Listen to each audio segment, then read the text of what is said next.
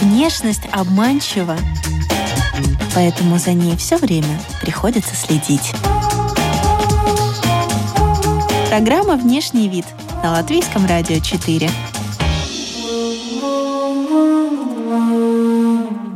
Здравствуйте, дамы и господа! Вы слушаете программу и подкаст о красоте и моде «Внешний вид». Здесь мы изучаем влияние внешнего вида на все сферы жизни героев и отвечаем на такие вопросы, о которых вы раньше даже не задумывались. Приглашаем и вас окунуться с нами в этот интересный опыт. У микрофона Алиса Орлова. Далее в выпуске вы услышите. У меня был даже нервный срыв где-то в 15-летнем возрасте, когда я уничтожил все свои фотографии. Я влюбился в этот образ, я подумал, Надя, мы должны так выступать. И мне говорят, а что ты вышел в нижнем белье? И с тех пор я этот костюм больше не носил. Во время концерта у него парик застрял в виолончели. И сегодня с нами композитор неоклассик, э, художник по совместительству Лео Лобрев. Здравствуй.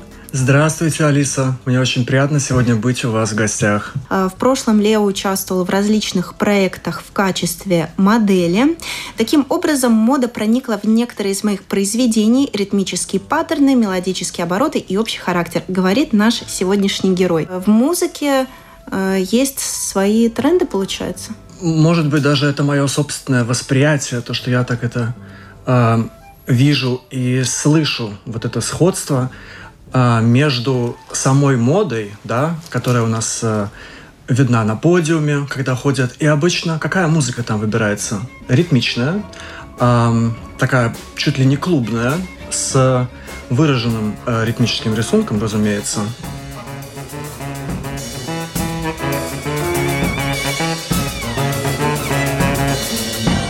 И а с годами мне это стало более интересно, потому что в где-то 15-летнем возрасте я познакомился с вот этим модельным бизнесом. Это было интересно. И это повлекло за собой вот такие вот последствия потом в будущем, потому что в модельном бизнесе я надолго не остался. А, может быть, потому что я низкого роста, может, потому что это не совсем то, что я хотел бы делать. Но в музыке это точно появилось. Особенно, когда я уже закончил э, музыкальное образование и смог, так сказать, э, раскрыть свои крылья и лететь уже на своей музыке и не думать о том, чтобы кому-то угодить. Э, таким образом, да, немножко идет такое вот шаткое, э, шаткое движение, балансирование по эклектичной части. То есть вроде как это полистилистика, вроде как очень много дозволенности, но мне это нравится. Так делал Стравинский, так буду делать и я. Часто ли современного композитора сразу не понимают и что нужно преодолеть, чтобы быть а, принятым и востребованным? Можно идти по дорожке, которая называется «угодить другим», чтобы это звучало всем приятно. Конечно, прям всем это не будет интересно, какая-то определенная аудитория.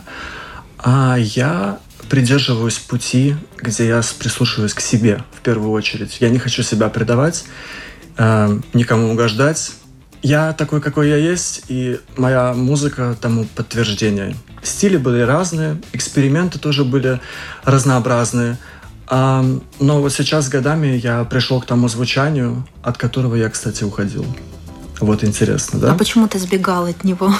Это неизбежный путь когда мы учимся, мы узнаем а, новое, да, будь то музыка, что угодно, а потом а, часть какую-то от этого мы берем в любом случае, да, мы же становимся умнее, более продвинутыми, а, но потом появляется это твое настоящее я с небольшим вот таким вот э, миксом от того, что ты еще приобрел э, при университете. В общем, идешь дорогу экспериментов, и это даже видно по фотокарточкам, которые находятся э, в студии. Ты принес некоторые фотографии У-у-у. показать с модельного э, прошлого. Расскажи, пожалуйста, ну абсолютно разные образы. Вот что-то современное в стиле, э, наверное, рекламных кампаний Кельвин Кляйн, что-то такое, да, узнаваемое. А здесь такой исторический образ в парике из да. жабо. Сотрудничество за эти годы было с разными фотографами. И все началось... Э, я ходил в модельную школу, да, но почему я туда пошел? Вот это, мне кажется, важный факт упомянуть. Потому что у меня были огромные комплексы, и я не мог себя воспринимать нормально на фотографиях. У меня был даже нервный срыв где-то в 15-летнем возрасте, когда я уничтожил все свои фотографии. И потом, я даже не помню почему, но появилась эта идея, что, а может быть мне пойти вот таким путем и попробовать тем самым, как бы клин клином, да, тем самым эм, полюбить то, что я в себе ненавижу, открыться и перед камерой как бы начать себя чувствовать более открытым. И вот э, первое портфолио, когда мне было 15 лет, было создано Айвором Дразником. Это было, ну, это было давно, уже 17 лет назад. Никому не говорить. Дорогие слушатели, никому не говорите. Так вот, и с этого все началось. Я увидел эти кадры. Конечно, не были все прям суперские, отличные, и одежда была очень сомнительного формата, поэтому половина кадров там э, практически без верхней одежды, да, ну, что могу, то показываю, как говорится, да. Да, а потом сотрудничество были с разными отличными нашими и зарубежными фотографами и дизайнерами, а, в том числе Юлия Прохоренкова, да, наша местная фотограф. И я никогда не забуду наше сотрудничество, когда мы подготавливали проект для конкурса в Paper Cut Magazine в Нью-Йорке. И мы попали на разворот с фотографиями. Uh, то есть я даже засветился там. Конечно, на тот момент это казалось, вау, супер. Сейчас это ничего не значит. Но как uh, ценность художества, я это однозначно оставлю э, в глубине своего сердца. Дальше были тоже отличные сотрудничества с Катриной Дерик, с Еленой Неженцевой, Дмитрием Померанцевым. И в Британии, когда я учился на магистратуре, я тоже старался э, участвовать в разных проектах и познакомился с Джо Катцем, и там уже было совсем другого формата. Это такая вот прям и пластика, и невообразимые огромные одеяния. Они стоили огромных денег, но они были настолько неудобные. Потому что это арт, это, это не арт, для жизни. Да, это арт, это не для жизни. По подиуму тоже погулял, погулял. По подиуму тоже походил, а, такой опыт имеется. И еще по части этих экспериментов это больше было скорее для того, чтобы а, узнать получше мир с другой стороны и посмотреть, что я могу а, с собой сделать, что я могу сделать с другими совместно и тем самым получить какие-то интересные образы и фотографии. Путь от подростковых комплексов до фотографии, ну, топлес, да, скажем так. В общем, сколько тебе понадобилось э, времени, чтобы понять, что тебе нравится, как ты выглядишь и как э, ты отображаешься? А я не говорил, что я себе нравлюсь. Я себя учусь принимать и любить, и мне кажется, это очень важно. Это вечная работа. За вот эти годы многое было, да. Но я думаю, что я намного лучше научился себя принимать, любить благодаря тому, что я стараюсь заниматься регулярно спортом. Это держит в тонусе, это заряжает. Потом медитация как раз-таки наоборот помогает успокоиться, заземлиться и правильно подобранные книги. Для меня это работает, надеюсь, для других это тоже будет работать. А что для тебя внешний вид? Внешний вид – это как обложка книги, да? Ведь всегда встречают нас по обложке, провожают уже, да, по содержанию, по тому, какие мы есть, как мы себя представляем. Очень яркий образ на этом постере, который я сейчас э, держу в руках. Это такая рекламка к концерту и, соответственно, э, образ э, барочный образ некий, да, тоже парик, пудра, напомаженность. Да, да, да. Это было уже давно, сколько-то лет прошло, вместе с э, чудесной виолончелисткой Надеждой Ярашевой вместе придумали сделать такую программу, с несколькими концертами э, выступили. А самое главное, это, это образы, которые мы вместе придумали. Э, с этим нам помогла дизайнер Эвелина Бунта, она много лет работает и вот придумала эти образы барокальные. Как мы уже говорили, в этих больших одеяниях очень сложно выступать, для повседневной жизни не годятся. А ты так играл прямо в парике? Мы так и выступали. Мне да. кажется, безумно жарко, наверное, в нем было. Хотелось снять и потом им э, лицо вытереть от пота. А именно так. А почему решили не ограничиться вот таким постером, такой вот э, э, имиджевой фотографией к этому концерту, но и выступить в таких образах? Э, чья это была идея и насколько это действительно удобно или неудобно? Это неудобно, это непрактично. Идея пришла э, в первую очередь ко мне, и так как до этого мы обсудили фотографию, где тоже был такой барокальный образ, это тот же самый дизайнер, Эвелина Бунта. А, собственно, она знает, какие fabrics и какие details использовать, и здесь она применила свои навыки. Я влюбился в этот образ, я подумал, Надя, мы должны так выступать. Это будет ярко, это будет особенно, так другие не делали. Во время концерта у нее парик застрял в виолончели. Она его убирала еле-еле. Люди ржали. У меня там где-то ноты полетели вниз на пол. И это было в церкви. А, я думаю, именно из-за этого концерт намного больше людям запомнился. Мы повторили потом еще раз э, в Юрмале, в музее. А, чудесно было. Мы уже тогда поменялись париками. У меня ничего не застревает, я-то играю на пианино. А, у меня другое было. У меня туфля застряла в рояле, и мне пришлось ее выдернуть и с таким вот грохом между педалью и вот этой вот частью деревянной. И там вот как-то вот застряло у меня. Там довольно старый рояль у них, и у меня застряла там э, обувь. Это был, ого, ну, ничего, шоу must go on. И мы продолжили играть, ничего не остановилось, э, музыка звучала. А когда такое происходит, как э, держать лицо? Как, как выйти из этой затруднительной ситуации, не уронив э, свое достоинство? Ну, у меня будет два ответа. Первый ты уже назвала это пудра, а второй ответ это э, работа на сцене. Это с детства учат в музыкальных школах. Сначала детки играют до третьего класса в малом зале, как у меня было. А начиная уже с четвертого класса и уже вся средняя музыкальная школа, это на большой сцене, и ты привыкаешь к этому.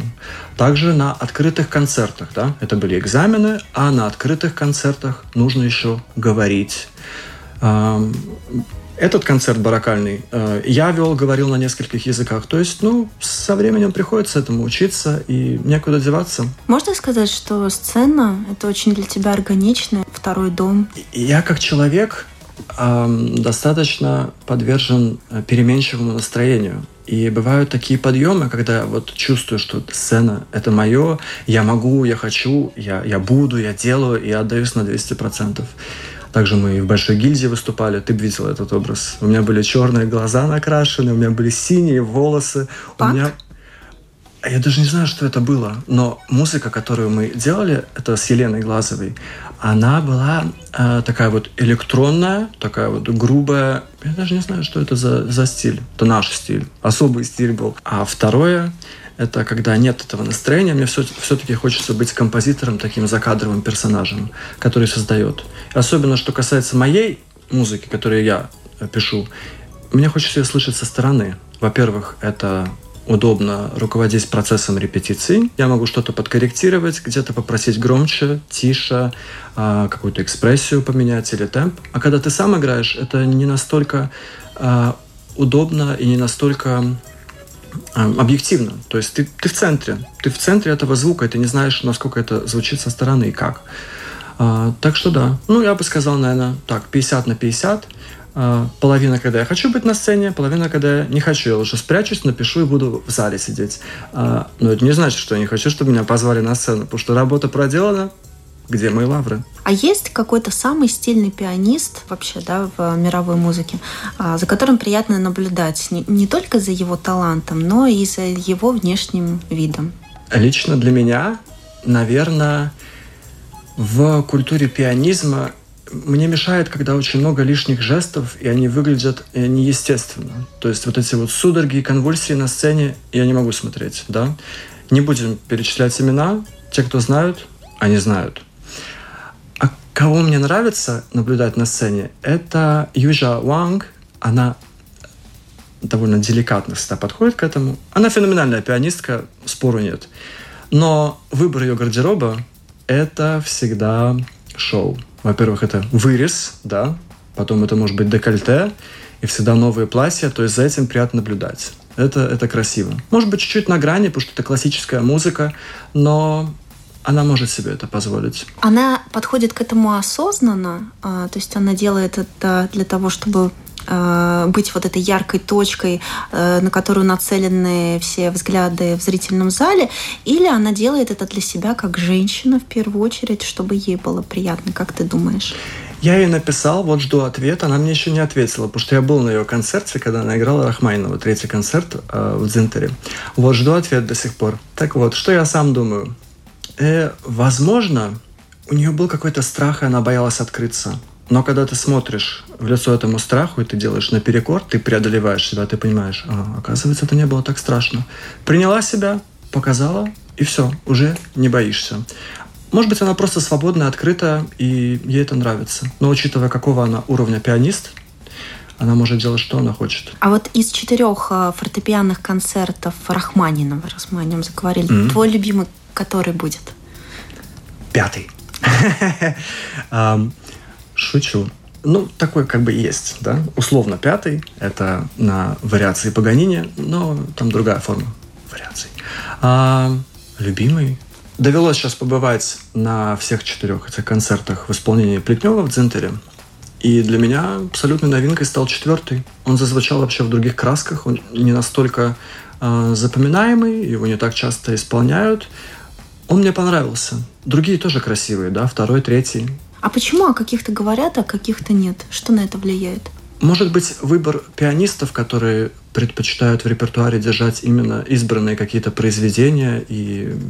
Ну, это как, как популярная музыка классического направления. То есть вот второй Рахманинова, первый Чайковского, концерт Грига. Это то, что все играют, везде играют, и все знают это на слух.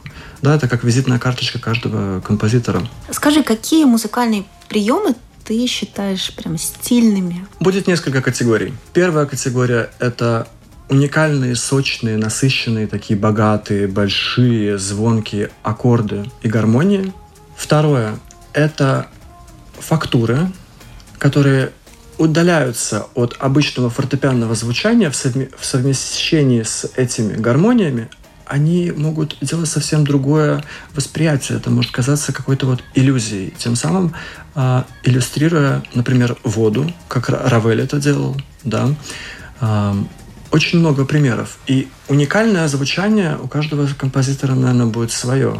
Да, так же, как и платье, как визитная карточка для каждого дизайнера. Э, хочу тебя спросить про современного композитора, который пишет в основном для э, большого кино, это Ханс Циммер.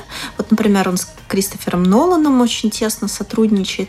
И можно не знать, что это Циммер, но как-то вот по каким-то в общем, по манере, по звукам ты как бы догадаешься. То есть у него есть свой какой-то очень сильный авторский почерк. Те композиторы, которые по большей части пишут э, музыку для кино, они используют э, виртуальные инструменты в программах и потом дублируют это уже с акустическими инструментами. Как это понять виртуально?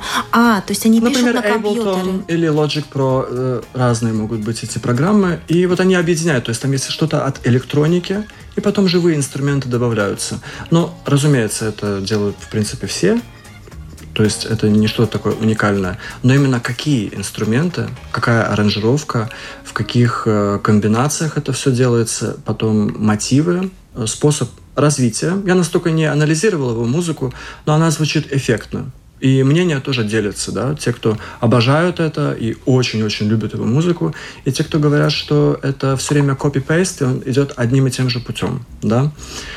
А это хорошо или плохо? Ну, это просто выбор, но его банковский счет э, отвечает на это. То есть ему все равно, я думаю. Я уже 10 лет, как э, всегда, в каждом произведении использую одну и ту же самую интонацию. Но э, это, знаешь, как э, в сериалах есть некоторые пасхалки, мне кажется, это так называется. А, и даже в компьютерных Вшит... играх Да, тоже. какие-то вшитые элементы. Вот э, тебе интересно э, что-то такое прятать? Всегда вшиваю, всегда. Вот это появилось еще, когда на бакалавре учился, да. А, да, я придумал, что мне нравится именно этот мотив. все, буду везде его прятать. Где-то это будет действительно совсем замаскировано в фактурах, в полифонии, а где-то это будет просто вот так вот, оп, и ты сразу слышишь, о, это оно, Лобрев, сразу понятно, да. Возвращаясь к теме моды и красоты, как формировалось отношение к эстетике, к красоте, к внешнему виду в твоей семье? Как это было в семье? Это были лихие 90-е, и мама у меня швея, она сама делала костюмы. Но, в принципе, это все было на заказ. А, для нас, деток, она этого не делала, потому что, в принципе, больше специализировалась на взрослых людях. Да? И это они возили продавать за границу, а на обратном пути привозили нам что-то. И они привезли очень интересные костюмчики. Не знаю, почему я вспомнил это. Сегодня прям как, знаешь, сеанс с психологом. И они привезли эти костюмчики. Чудесные такие шортики и маечка. И я надел, пошел, Проходит минута, и мне говорят, а что ты вышел в нижнем белье? И с тех пор я этот костюм больше не носил.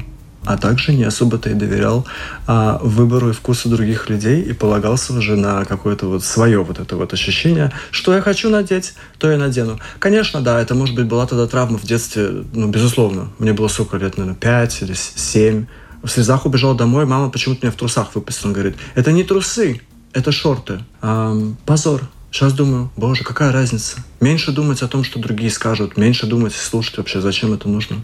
А как э, противостоять буллингу, который возникает в том числе и э, основываясь там на каком-то отличающемся внешнем виде? Это идет из семьи.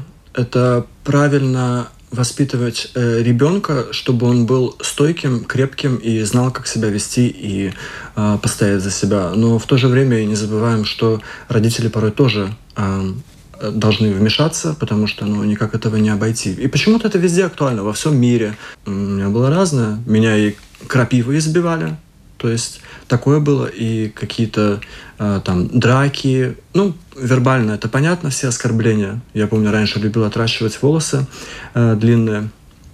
Мне так хотелось, я экспериментировал. Это все воспринималось с огромным негативом. Ну, в итоге, да, я обрезал. Закончил школу, я опять отрастил волосы. Я еще их и покрасил, и был как русалка. Да, сейчас мне кажется, боже, зачем я это сделал? Хотел и сделал. Хотел тогда, не получилось до конца реализовать. Сейчас сделал, да, не понравилось, но я попытался. Сейчас у меня короткие волосы. В чем вообще удобно выступать, в чем неудобно? Есть какие-то такие нюансы? Э, в чем, что, что может себе пианист э, позволить, даже современный пианист, а что нет? Если это солист, э, в принципе, может одевать что угодно. Ну, чтобы это было в каких-то уместных рамках, да. А, если это у нас играет оркестр, ну, оркестр, конечно, будет наверняка одет весь в черное, да, а солист может быть э, в яркой одежде, да. Явление есть еще некоторое. Это как инстаграмные пианисты, которые делают такое маленькое шоу для рилса на там 30 секунд, допустим. А как они одеваются, особенно девушки, вот это, конечно, интересно. Это привлекает внимание, но чье это внимание привлекает? непрофессиональных музыкантов. Ну, один из комментариев, который я слышал, что а, 30 секунд. Ну, видать, больше не смогла выложить. 30 секунд ты выучила нормально, а остальное ты даже не играла. Ну, может быть, это зависть, может быть, это не зависть. Они выступают на большой сцене, ну, тоже вопрос. Но каждый выбирает свой формат. Не осуждаю, молодцы, mm-hmm. миллионы, супер. Под мир приходится адаптироваться. И если такой формат, и ты хочешь как-то быть в этом потоке, чтобы тебя заметили и узнали, этому нужно соответствовать. Но что мне точно не нравится, это чрезмерная сексуализация контента. Если это все через декольте, через вот эти вот шуточки, и потом сыграла две ноты, ну... Если бы мог обладать какой-то сверхспособностью, э, если да, то какой? В детстве мне очень нравились э, «Люди X фильм, но прям какую-то вот отдельную особенность я не мог выделить. Хочется все и сразу, а получаешь ничего. Но точно не бессмертие. А это слишком. Почему ты бы, ты бы мог столько музыки написать за это время? Да я устану. Сколько можно работать? Но ты бы пожил, получается, в разные времена и получил бы разные виды вдохновения.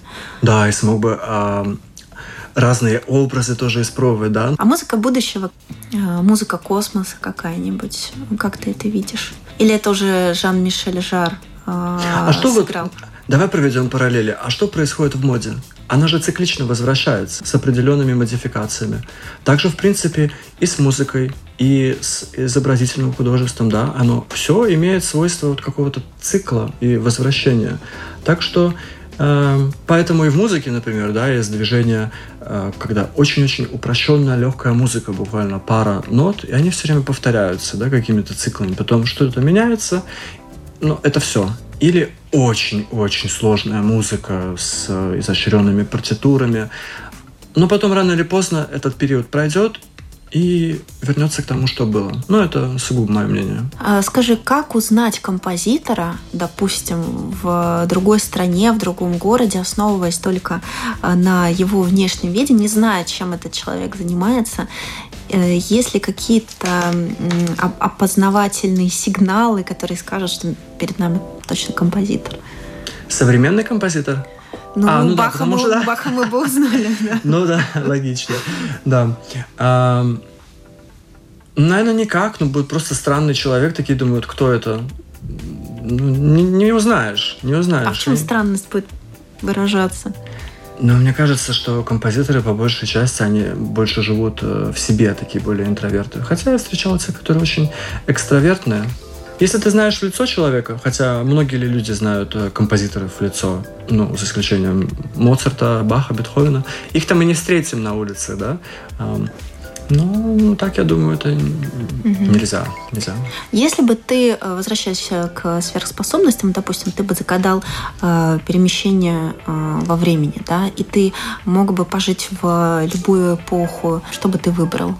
Выбираю Марс, что-нибудь новенькое, интересное. То Пускай в будущее, меня удивит. не в прошлое. В будущее. Я хочу в будущее, да, в будущее. Достаточно этих историй, книг, э, музыки. Это все прекрасно, чудесно, но мне интересно узнать то, что я вообще никак не смогу узнать. А если инопланетяне существуют, как ты думаешь, они способны понять нашу музыку и э, способна ли она понравиться им? Если серьезно, инструментальный язык, да, язык музыки, он универсальный? Как бы универсальный, но в то же время каждый человек по-своему воспринимает. Для кого-то произведение может казаться грустным, а другой скажет, да это веселье. И если на секунду вернуться сейчас обратно к этим инопланетным разговорам, я продемонстрирую э, что-то особенное, что другой человек не может издать. Да? Я чуть подальше от микрофона. Да, аккуратно с ушами. Сейчас я сделаю звук. Я сам это научился. Э, никто это не сможет повторить. Вот это э, ссылка к рептилоидам. Э, так.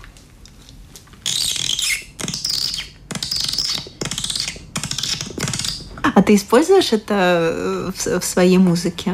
Пока еще не довелось. Но, может быть, в будущем. Надо это... хорошее сотрудничество с Марсом наладить. Да? Такого еще не было с программой подкаст. Как э, ты сам выбираешь одежду?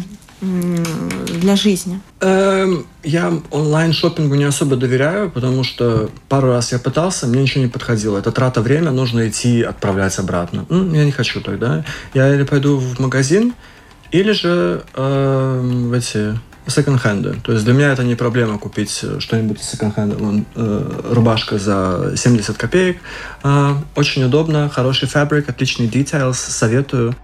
Предлагаю дальше блиц. Быстрые вопросы-ответы, но от этого не менее интересные. Что положил бы в капсулу времени для потомков о своей работе?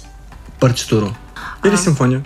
Симфонию. Ну, mm. у тебя же тоже есть симфония. У тебя есть симфония, да? да? Если упростить, это большое произведение для оркестра может быть одночасным, может быть многочасным. Да? Это уже зависит от контекста и стиля.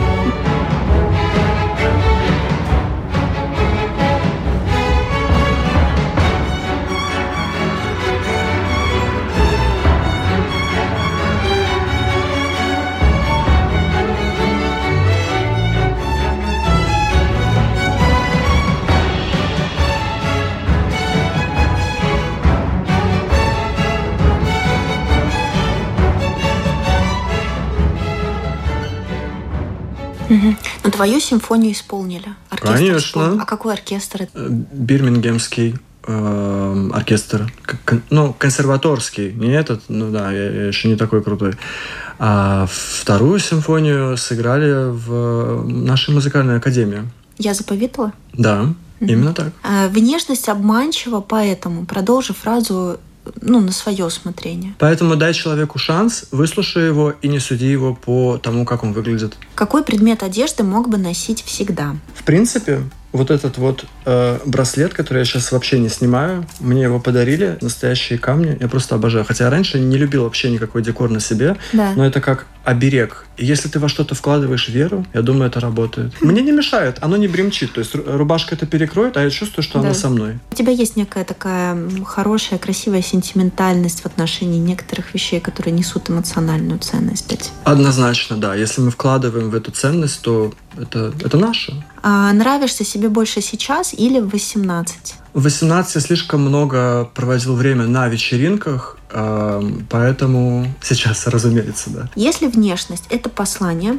то о чем твое послание миру, о чем ты говоришь своей внешностью? Вот именно твой месседж. Отбросить предрассудки, слушать себя, искать гармонию с самим собой, и чтобы это выражалось в том, как ты одеваешься. Ты это делаешь для себя, не для других. Будьте более открытыми миру, слушайте и вибрируйте на правильных частотах. С вами был Лео Лобрев, композитор, исполнитель, художник, модель в прошлом и просто человек. Спасибо, друзья. Вы слушали программу и подкаст о красоте и моде «Внешний вид». Ставьте лайк, делайте репост. Это поможет продвижению программы и подкаста. У микрофона была Алиса Орлова. До свидания. До следующих тем, трендов, героев. Хорошего дня.